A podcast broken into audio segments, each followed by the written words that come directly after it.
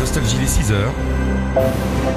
Et avec Patrice, on écoute les infos. Bonjour Patrice. Bonjour Philippe, bonjour à tous. Le président Macron appelle à la responsabilité des oppositions pour faire passer la réforme des retraites. Toujours des difficultés sur les rails ce mardi.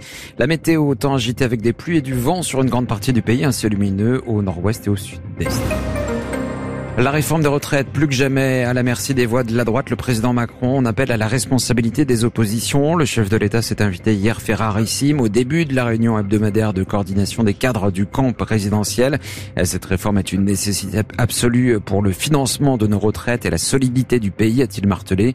Après l'adoption du texte au Sénat samedi soir, l'ultime séquence parlementaire s'ouvrira mercredi par la convocation d'une commission mixte paritaire réunissant des élus des deux chambres. En cas d'accord sur un texte de compromis sur la réforme, celui-ci sera soumis jeudi au Sénat puis à l'Assemblée où le gouvernement est loin d'être sûr de disposer d'une majorité.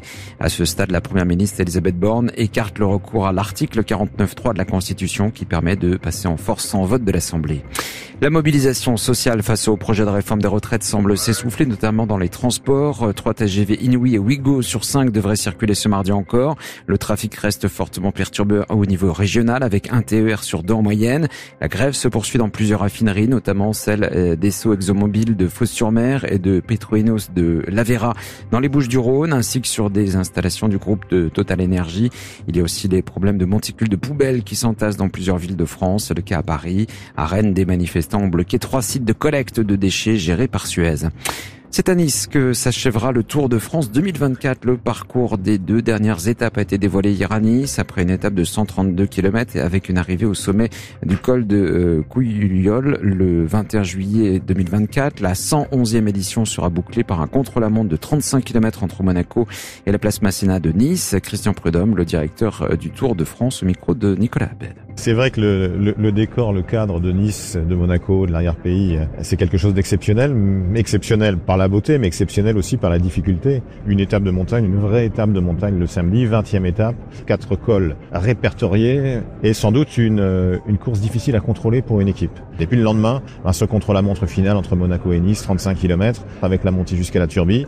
Derrière, une montée plus courte, mais très très raide pour aller au col d'Aise. Et ensuite, on plonge, on plonge vers la mer, on plonge vers Nice, la promenade des Anglais, la place Massé pour une arrivée sans aucun doute unique de la 111e édition du Tour de France en 2024. Et ce mardi, nous sommes à J-500 avant le coup d'envoi des Jeux Olympiques de Paris 2024. La cérémonie d'ouverture des Jeux aura lieu le 26 juillet 2024. Aujourd'hui, le président Macron se rend à la préfecture de Paris et d'Île-de-France pour marquer ce 500e jour avant le lancement de ces Jeux.